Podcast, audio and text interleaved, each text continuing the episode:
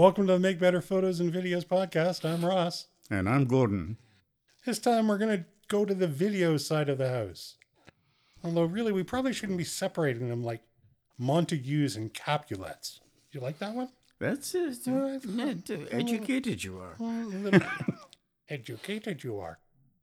Stills and video are just two different ways of imaging, but it strikes me as odd that there is this visible generational gap between those who do stills and those who do video, and those who appear to avoid video as if it might result in demonic possession. Oh my, a little cranky today, are we? No, not cranky, just sad about seeing how many missed opportunities are out there by folks who don't use the incredible video oppor- capabilities in the cameras that they already own. Well, that's that's true, but uh, some of this is multifactorial. There's the, the, the overall thinking is that video is complicated and uh, the lighting is an issue, and and I think that uh, some of this we've touched on in the past. But the mindset is a big part of this because still photographers just don't think in video. It's not well taught, and those who are learning it sort of think of it as a second language and they think of it in a very rudimentary fashion. They're going to take a video, they, they know they're going to take a video, they're thinking iPhone, and they're not thinking of setting up the video to the same extent that they would do a still image. And their exposure to available video equipment is hit and miss. And their perception is that it's large, it's expensive, and it's complex. Well, I don't think that though anything you've said is untrue.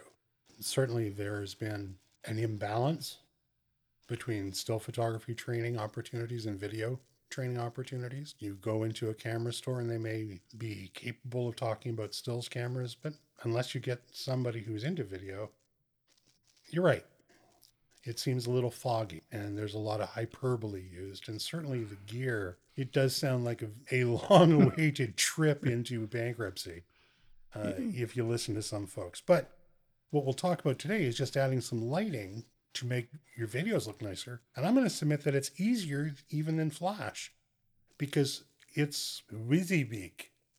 What you see is what you're going to get. What you see in the viewfinder or on the LCD is what you're actually going to get in the recording even before you hit record. And that has always been one of the complaints about Flash. Well, I don't know how it's going to turn out. Okay. I don't buy that one because we know that storage is so damn expensive that that one burned frame to get a proper flash exposure is not going to kill anybody. But there is a beauty to continuous light. We see exactly what we're going to see. Well, yeah, I go, I go with all that. Uh, but we all have a perception that this video equipment and video lighting takes um, a lot of effort and training and wires, and uh, that it can't really be that simple. But I was th- wondering earlier today that as things stand with our cell phones and our ability to do videos really easily, yeah, it looks like, and our perception is that we, we require a lot of skills and a lot of equipment. And earlier today, I was thinking about this, and I said, in our experience with just shooting video with our cell phones, I was wondering under what sort of circumstances we would think about adding lighting to a video to improve improve the image. And I think we talked about this, and essentially, it's the, the same places where you would use a flash in still photography. Yeah, pretty much. Do I think I need more light? If you think so, If you think so, you need more light. you then do. Or uh, you, I think you also made the point that in we don't think about it maybe to the extent because in video you're not as concerned with high ISO, or you you said it was called gain. Well, we refer to we refer to the dial that we use as ISO for our stills. Right. It's performing a different function in video. Okay. The function it's performing is called gain. Okay. We're still using the ISO dial, Right. but gain is really a question of how sensitive to light we are making the camera for the purpose of recording video. And the outcome is really different because if you think about it, those who get freaked out by noise in a still are spending a lot of time looking at a single frame. Mm-hmm. but even rudimentary video is firing 30 frames per second past you. Right. There is no time to think about noise. Right. And there's movement, there's something happening. And so there's a different point of interest. Consequently, it is perfectly reasonable to say that an ISO that would concern us for a still is never going to concern us for a video. Okay. So if we use the example that you and I talked about, if a photographer says, I'm not comfortable using my camera with an ISO higher than, I don't know, 3200, Right. that's an irrelevant number when it comes to video. Okay. They could use a much higher ISO. The question comes back to should I use light? And is it, but I won't because I think it's complex, but it doesn't have to be. Right. Lighting is, I'd say it's simple. I mean, think about it this way you have a camera, you're taking stills, you're inside, you don't have time or space to set up a whole bunch of gear. And like it's a family get together, something, you put the flash in the hot shoe, you point the flash at the ceiling, and you take photographs, and they look pretty darn nice. Mm-hmm. They're crisper, they've got nicer color than if all we used was the light that was already there the ambient light or the available light or whatever the hell you want to call it. Right. Well, if we're doing a video, turn on the video light Right. and it's like a flash, except it's on all the time. Right. You see what you're going to get. And I mean, what's the worst thing that you happen is you've got the light on the camera and you point it right at the people and it won't be horrible. Right. Maybe it's a bit flat. Worst case. Right. It is actually that simple. And that's why I think that in a lot of cases, video lighting is easier than my beloved flash. Right. I, I think where people probably don't know this. I know when I, I started reading up about this, and I was quite amazed actually at the amount of hot shoe mounted lights they were talking about. And I had never actually considered this. I knew the panels existed, existed, but I didn't think of them in that context. But then the question arises that if it really is that simple, why is it cloaked in words like color temperature, the stuff that is available, panel lighting, small panels, mini cubes, etc. And it sounds, once you start getting into that, it sounds really complex. But then I thought about it some more and said, just hold on a minute. Because these things that we're all t- t- talking about and we're afraid of, these are concepts that we have dealt with when using strobes or flash in our still photography. So it's not that different. But I think making the jump from the concept of lighting for still photography into video is what is stumping us. Okay, I, I accept that that's that that is factually so. So let's go back in time just for a sec. When most people started doing still photography, at some point they said, I need more light. And they went into the camera store, and at the time, they had an option called flash. Mm-hmm. And did they know anything about flash? And they heard flash buzzwords and all that? Maybe less so than today Mm-hmm. because there's a lot more buzz and noise. But we bought a flash, we put it on the camera, and we used it or we didn't. Video is that simple, and all that terminology, you're right, serves to create confusion when it doesn't need to. Right. So let's try to net that out. When we're talking about video lights, we are talking today, not 5, 10, 15, 20 years ago, about a panel of LEDs. Okay. Everybody knows what an LED light is. Yep. Today, you go to the store to buy a bulb for your lamp, and it's an LED light. You get an LED. So we already understand that. It's just a way of providing light. Okay. A panel can be, or has to be, if it's a panel, multiple LEDs Right. powered at the same time. Ah, the panel. And so the larger the panel and the more LEDs, the softer the light. Hey, wait, Same principle. it's exactly the same thing as stills. Right. It really is. And what you want, what any of us want, is as big a panel with as many LEDs as I'm prepared to carry around with me. Okay. Because a giant LED panel is no good to me if I'm never going to take it with me and use it. Right. Right? Now, if I'm shooting video with my camera on a tripod, while the camera's not moving, I'm not moving. Maybe I could put a bigger panel on a light stand, but I'm going to suggest that that's another step. We're not making, like, okay, most of us are not making television shows or cinema. Mm-hmm. You know, we don't have big cameras on tracks and rails and focus pullers. All those gigas that you talked about is creating complexity and fear. we got a person, one person with a camera, Mm-hmm. and that person is often mobile, mm-hmm. capturing images by walking around. Right. Something that you do every day. Well, now you can do you can do exactly the same thing with video. And just as you might carry a flash, you would possibly carry one of these LED panels, so you can throw it in the pocket of your camera bag. You've always got it with you. Right. It's pretty simple. So that again, this was surprise to me is that we've got these things that you know you can stick some batteries into it, and suddenly we've got a portable light source.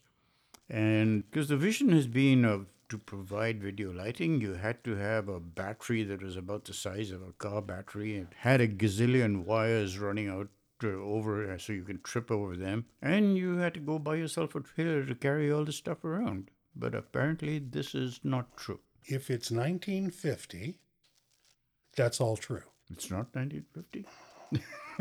It would depend on who you're talking to, let me tell you. But back in the day, we had big halogen lights and they needed massive amounts of power.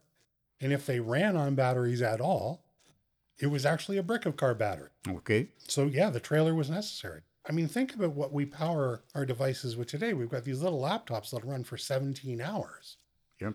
and they've got a built in battery. So, a portable video light could have a built in lithium ion battery. They're going to be not very powerful, but I find it much more useful to get the kind that take, you know, you can click a battery on and off. And now you're talking about something maybe twice the size of the battery in your camera. All right. So, if you think of the size of the battery that's in your camera, think of something that's double that thickness Right. and there's a battery for a video light and that's going to give you hours of performance that's not a trailer Nope. Not a trailer. unless it's maybe a barbie trailer you know. Uh, anybody make the make the batteries that you prefer? well this is the wonderful thing about these are batteries for lights right Mhm. they're going to be lithium Okay. they're going to be rechargeable Right. they have no smarts in them so there's none of that hosing of the pocketbook that happens with camera batteries Okay. well you know you can't use a third party battery in your camera because polar ice caps will melt and Oh, your camera will. sony created a battery a battery format called np Right. and it came in different sizes. I like the NP970. They are bigger batteries. They are oh, two by three inches by one. Oh dear. Oh, oh, goodness. massive. But I can get a pair of those with a charger for around 60 bucks on Amazon. Okay. They don't have to be smart batteries. They've got no special circuitry. They're generic. Right. They don't have special chips in. You plug them into the charger, they're charged. You plug them onto the back of the light, and you go. Okay. And it's it's pretty simple. And the nice thing about them is they will those same batteries because of standardization. If we shop smart, it's the same battery on a small video light.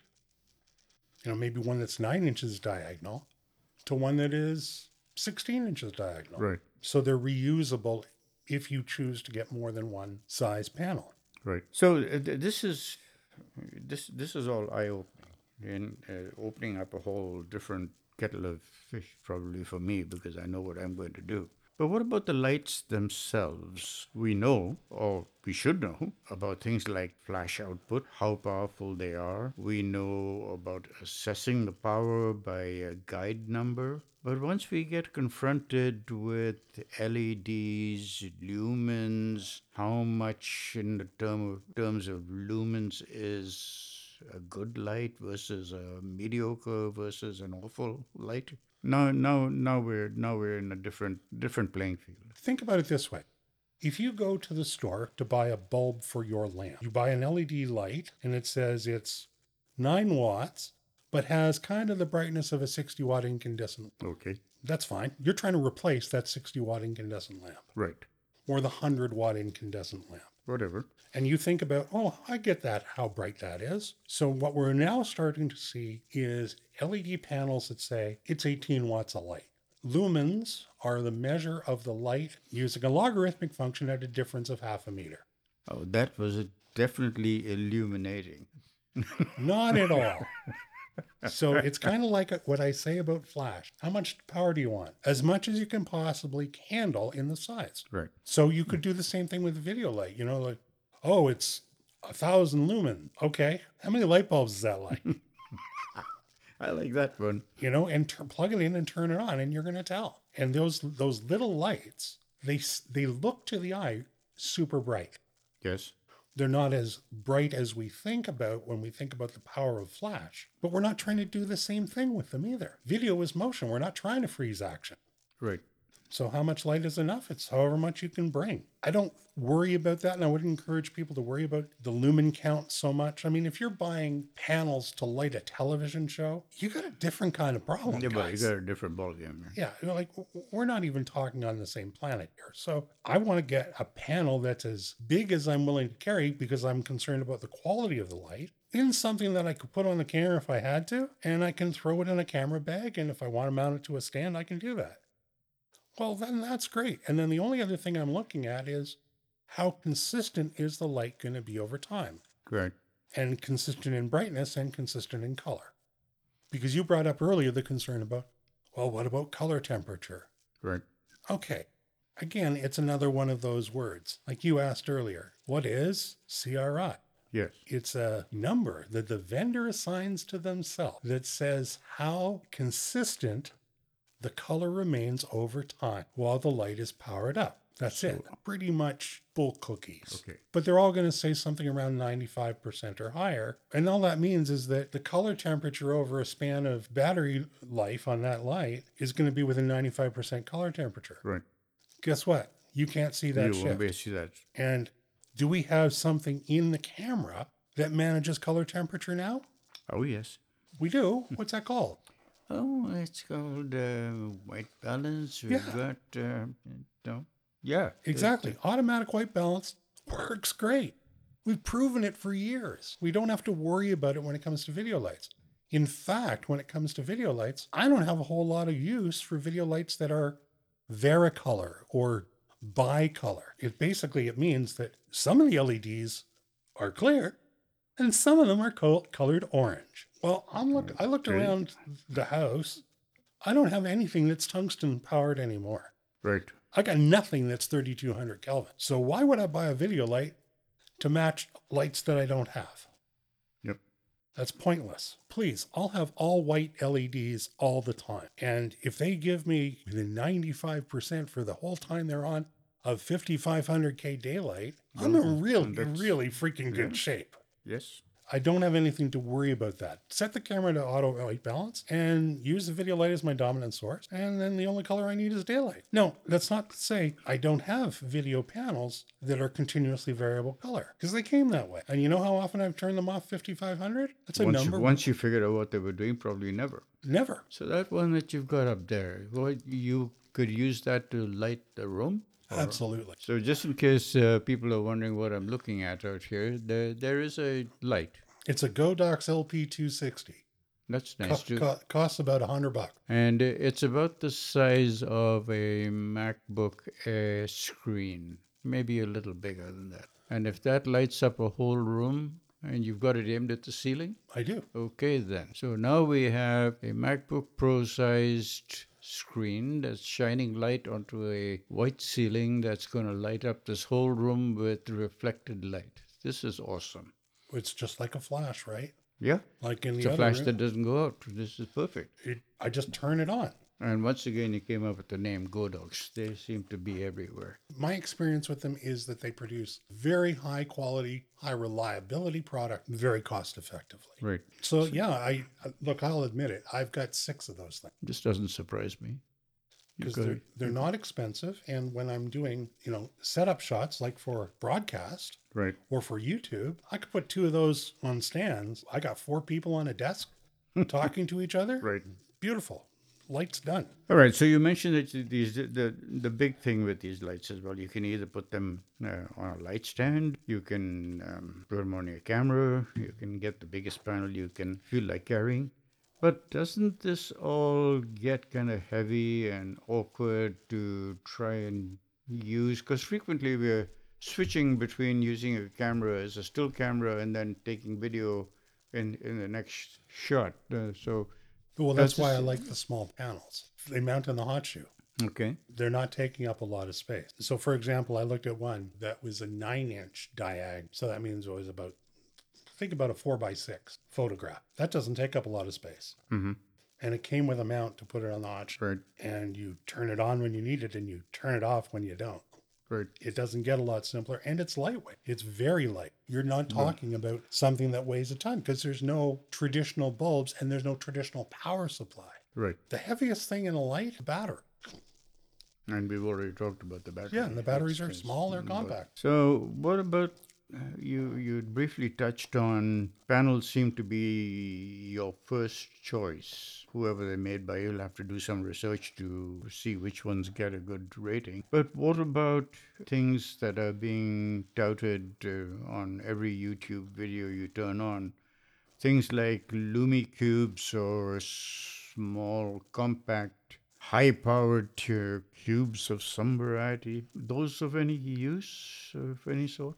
How many LEDs? Um, there's one bulb in it. One, So, maybe. I don't know. I don't. I don't know. I don't know. I own a couple of Luma cubes, and they are an interesting concept, but each one only has one LED. Okay. They're certainly not as bright as a lamp, although they appear so when they're two inches from your eyeball, Yes. and the light is very harsh because it's a point source. Now, I could certainly mount that to the hot shoe.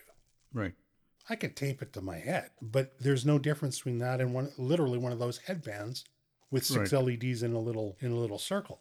Right. You can only get so much light out of a single LED. Now, what I do think the Luma cubes are kind of nice for stills because you can throw one in the bag. They take up no space. Right. You're crawling around on the ground. You found a really interesting mushroom, and you want to get the colors of underneath it. Right. Well, okay, I could do that. I would probably do that with a flash. Yeah. I was just gonna say. Well, But if I had one of these, I could turn it on and play with the light right. and maybe light that up without having to use my flash. I wouldn't do that. That actually takes me longer than using the flash. But that's where these little guys are designed. Right. And they're designed to go on action cameras. You know, like use it with a GoPro, GoPro. or something like that. Or even use it with your camera phone. But remember the inverse square law always apply. After about two feet, there ain't no You light. don't have don't have much light. Sure. It literally is about the number of LEDs. I've also wondered whether all of these uh, light sources are they sort of single function because I seem to remember reading something in a review that said they could a they could have a flash component so if you have a, or have purchased a separate trigger that panel could in fact become flash for your camera or if you're not using it as a light you can use it as a as a power source for your other devices your your cell phone or Well, sure, whatever because else it's, you it's just a lithium battery, right? So if it's got a USB port on it, you could probably use it jumper pack for your smart. You're not going to get a lot out of it. No. it's really small. yeah Probably no different than one of those, but cigarette-sized supplementary power packs that you can get,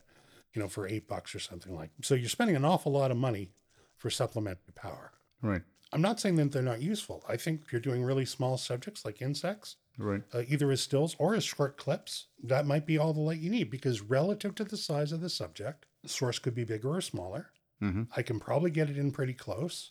Mhm. So it's very mobile. But I have to admit, I bought into the hype behind these things. They're okay for limited purposes. Had I been thinking, I would have gone with smaller panels instead and been much better off.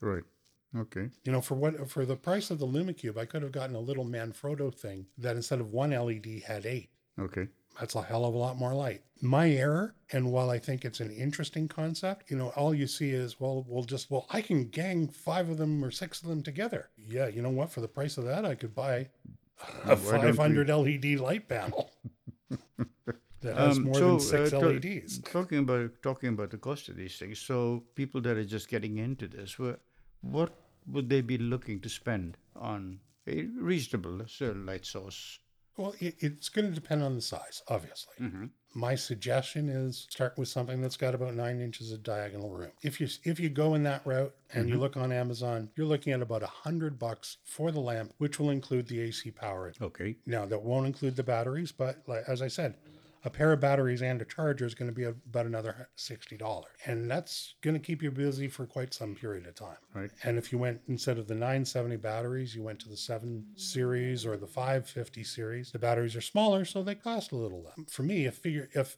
I figure if I'm going to put the thing in, in my bag and I'm out shooting for the day, I might as well have as much battery power as possible for a very minor amount of excess. So, not expensive. You sure don't have to spend thousands of dollars on your LED panel. Well, I think you've opened up the whole new field that seems to be well worthwhile exploring this and incorporating video into your, your daily shooting. Is it's a really good way to get your story It really is. I appreciate you saying that for the simple reason that it's not either or. It's and. Stills and video. They go together. Yeah, absolutely.